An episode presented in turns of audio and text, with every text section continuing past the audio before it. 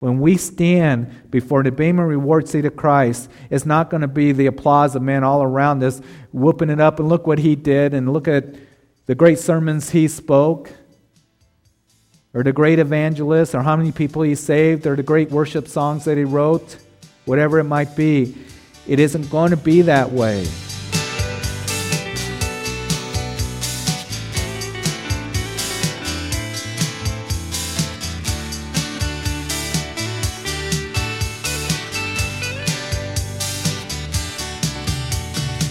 Welcome to Under the Fig Tree. Under the Fig Tree is a verse by verse study taught by Pastor Jeff Figs of Calvary Chapel of Greeley. We are currently studying through the New Testament book of 1 Corinthians. Here's Pastor Jeff. Verse 2, the word steward, that's what it means. Its steward was one who took care of the master's goods. He didn't own the goods, he just took care of the goods, he managed the goods to where he knew where to pull out those goods when the master had need of them. And they were used for the master purposes. And so it was a good steward that was one who was able to do that. The master would say, I need this, and he was able to get it and use it for the purposes of the master. That's what you and I are called to do to be faithful and just being that steward for God stewards of the gospel of Jesus Christ and the mysteries of God, and to give the word of God to others. May you and I be faithful in that, to give in the truth of the gospel and God's word, to know where the goods are, to be able to reach and get those, and to be a blessing to others as we give them truth, as we serve them, as we love them. That's one of the things why I've always said when it comes to a steward, to being a good steward, knowing where the goods are, that's why it's real important that you know the Scripture and the whole of Scripture, the Old Testament and the New Testament. People will say to me, Pastor Jeff, how is it that you can take the Old Testament, that illustration, and apply it what's being taught in the New Testament? And it's because just over the years, you know, as you study the Scriptures, as you go through it, you're able to do that. And you're able to do that as well. Just as you study God's Word, Old and New Testament, being faithful to, to continue to grow in God's Word. And then when you need it, that you're able to take the Master's truth and goods and be able to share that with others. So, what is it that God has called you to do? Opportunities. What, what is on your heart? How is it that you can minister to others? And as you are living life and as you're walking with Him, you just be faithful to doing what the Lord has called you to do. And others may be running and splitting around you. But what you are to do is you are to dig in your heels and say, Lord, I'm going to stay put until you tell me otherwise. I am going to just keep rowing day after day. I'm going to be that faithful steward that you've called me to do. And Lord, if you called me to guard the beans, the lentils, that's what I'm going to do. I just want to be found to be a faithful steward. In verse 3, but with me it is a very small thing that I should be judged by you or by a human court. In fact, I do not even judge myself, for I know of nothing against myself, yet I am not justified by this, but he who judges me is the Lord. Paul here is saying, I don't put a lot of stock in what you're saying about me. Some of the believers, many of the believers at Corinth, were putting Paul down. They were judging Paul. And he says, It doesn't bother me that you judge me. I don't even judge myself. Now, when you do minister, and put yourself in that place of ministry, there will be all kinds of pressure that can be put on you as a minister. People judging you. As a minister, I've experienced that the pressure of people over the years, and, and the judgment and the criticism and the evaluations and all that. And that judgment sometimes will be where it is critical or putting you down. Sometimes that judgment might be to where people elevate you. And Paul here says it's a small thing for, for me that you judge me. Paul had a unique relationship with the Corinthian church. They, for a lot of the part, a lot of the Christians, they, they held him out at arm's length. And they would criticize Paul. And that would grow, and we see it in the second letter, particularly that he wrote to them. He says, The more that I love you guys, the less I am loved by you. And Paul was one that labored for them. He wasn't supported by the Corinthians. Now, the church of Philippi, they loved Paul. They expressed that love to him. They supported Paul so he could minister full time. But it wasn't that way with the Corinthians. And so Paul says, You can judge me, but it's no small thing that you judge me. And, and, and they were always trying to influence Paul and, and all of this, and all kinds of talk that was going on concerning Paul, and comparing him with the other ministry leaders and apostles that would come on the scene. You know, one of the things that we do need to be is careful as ministers. We can be influenced on how others are judging us or evaluating us or looking at us, rather than just being faithful to the Lord and saying, Lord, how is it that you evaluate me? And that's what Paul is going to say again here in verse 4 He who judges me is the Lord. So he says, I, I don't, you know, consider it a, big thing for you guys to judge me. I don't even consider judge myself, he says. Now, in that, Paul is not saying that he didn't evaluate what it is that he is doing. Certainly he did. He says, For I know nothing against myself, verse 4. Paul was always one that would present his heart to the Lord. He wanted to be right before the Lord. But what he is saying here is actually later on in this chapter, he's going to say, Imitate me. Later on in, in the book, he'll say, Imitate me as I imitate Christ. 2 Corinthians 13, he says, Examine yourselves whether you're in the faith. So there is that judgment that comes from others, and then there's that judgment that is that self judgment. And Paul says, I don't judge myself in that self judgment or condemning myself.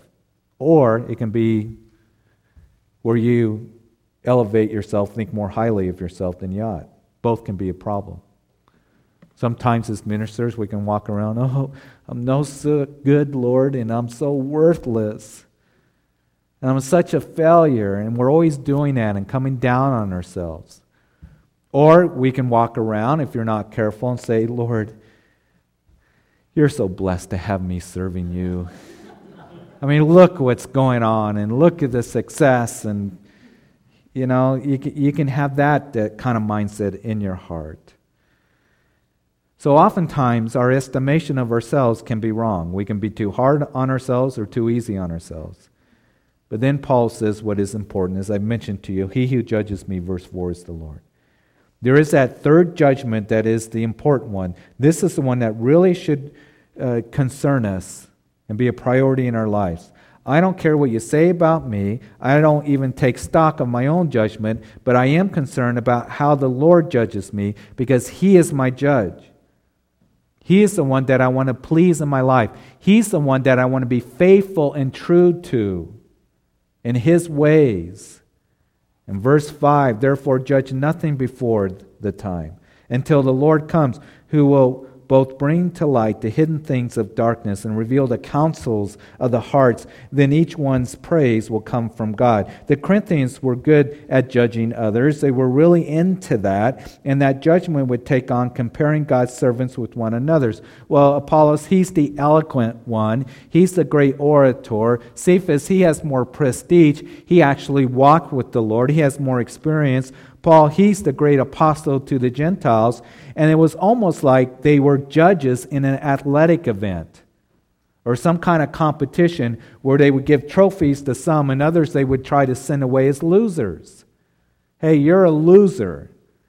And many were actually saying that about Paul. Hey, Paul, yeah, sure you came to us at first, but you know what? We have these great apostles and these great speakers and all of this.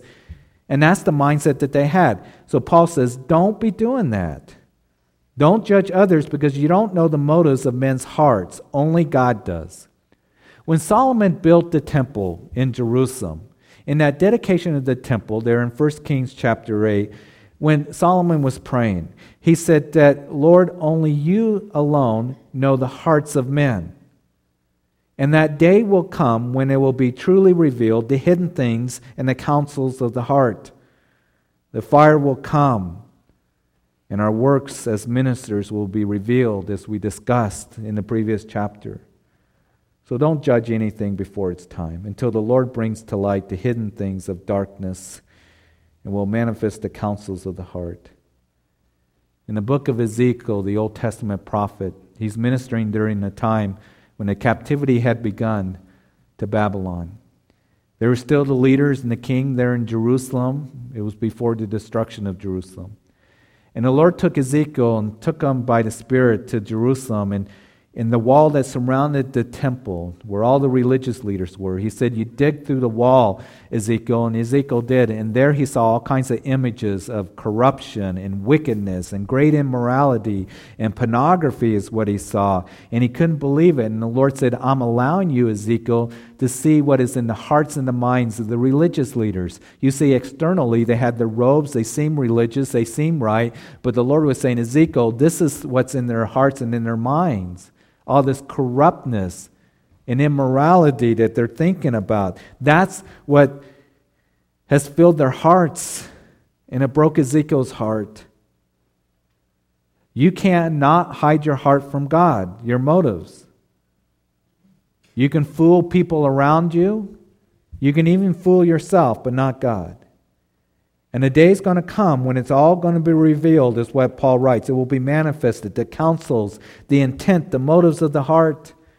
And then shall every man's praise come from God, not from men. When we stand before the Bema reward seat of Christ, it's not going to be the applause of men all around us whooping it up and look what he did and look at the great sermons he spoke or the great evangelist or how many people he saved or the great worship songs that he wrote whatever it might be, it isn't going to be that way.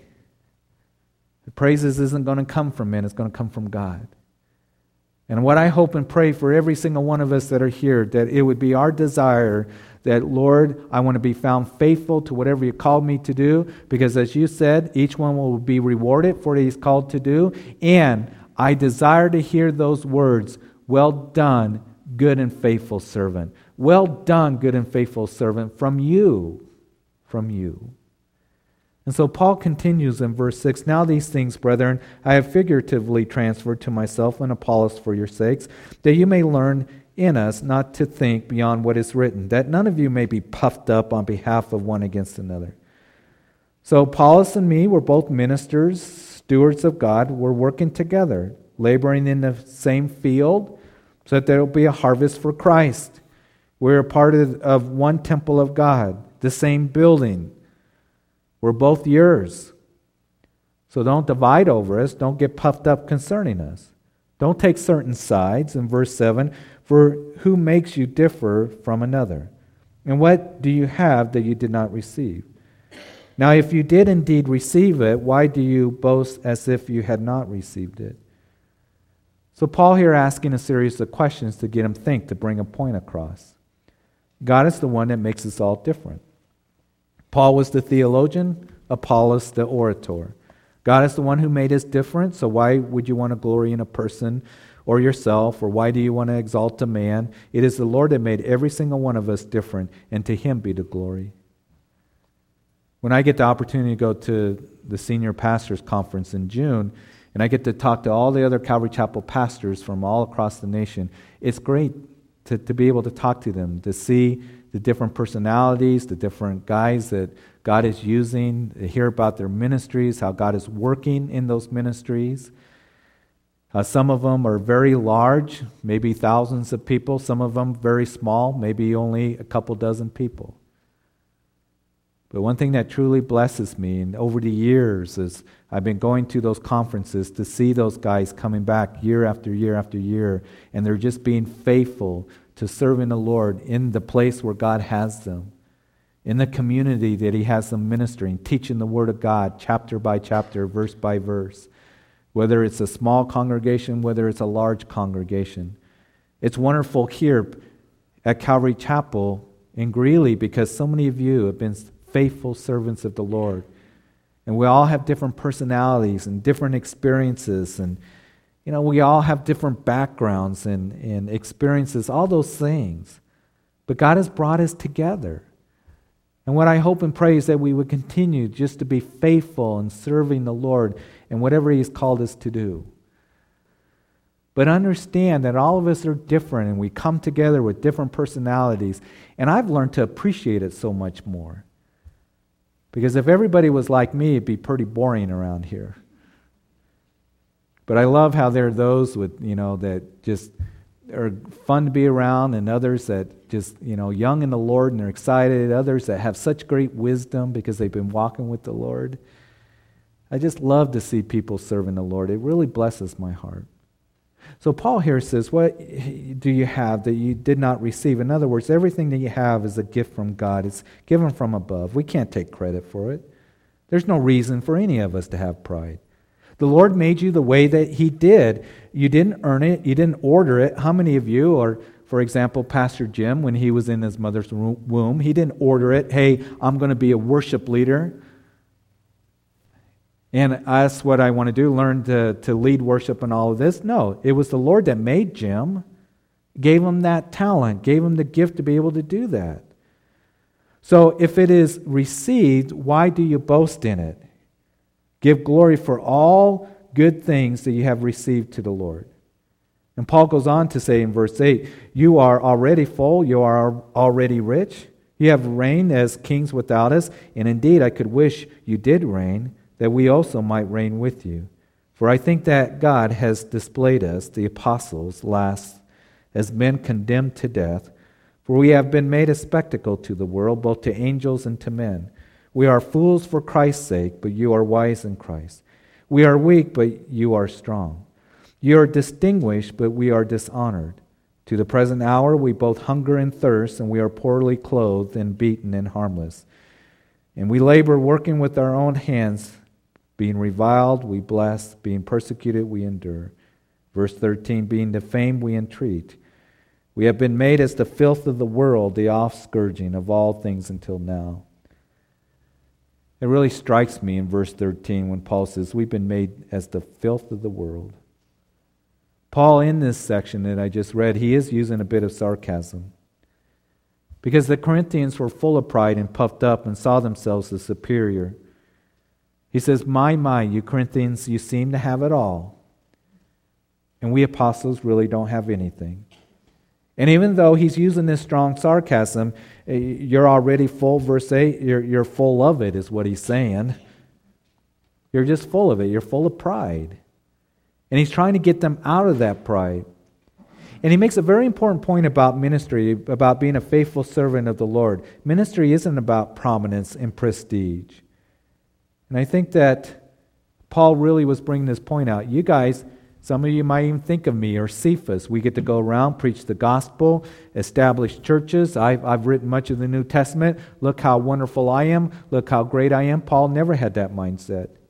The truth is, verse 9, we've been made a spectacle to the world. And we have sailed through some very rough and deep waters. We've been hungry and we've been thirsty, poorly clothed and we've been beaten we have no home. We're laboring to make things, you know, to make ends meet. In other words, Paul, he made tents. He never was supported by the Corinthians. We've been persecuted, reviled, and defamed, and we're fools for Christ's sake. Quit thinking that in and of yourselves that you're so wise and strong and distinguished, because a true minister of God will be dishonored by the world. Folks, as I talk about ministry and being a servant of the Lord, you got to know this. It is such a great, wonderful joy to serve the Lord. It's a wonderful honor and privilege to serve the Lord. Do you understand that? The opportunity that God wants every single one of us, whatever that might mean for you, to serve Him and honor Him with your life. But I will be honest with you, it's not always easy, and it won't be always easy for you. Because the world will come against you, and others will come against you and judge you. And we need to understand that. So if you think that, well, serving the Lord is some way that I'm going to be noticed and it's going to be just this wonderful, wonderful thing to where no problems or anything, don't think that because the problems will come, the attacks will come from the enemy, the world will come against you, whatever it might be. And that's why Paul's being honest here. He says it's difficult at times. It's been difficult for us. But he says we've been faithful stewards. And the Lord will reward you when you get to heaven. And that's what we need to keep in mind. That's why the Bible says and calls us that we're to be soldiers for Jesus Christ because the battle's out there. We're to continue to run our race with endurance. All those things to be faithful to Him because it's not always easy. In verse 14, I do not write these things to shame you, but as, uh, as my beloved children, I warn you. For though you might have 10,000 instructors in Christ, yet you do not have many fathers. For in Christ Jesus I have begotten you through the gospel. I love what Paul is saying here. He says, Listen, I'm your father, spiritual father to you. You might have 10,000 instructors. There were people all over the place that had something to say. You got 10,000 teachers, but not many fathers, spiritual fathers.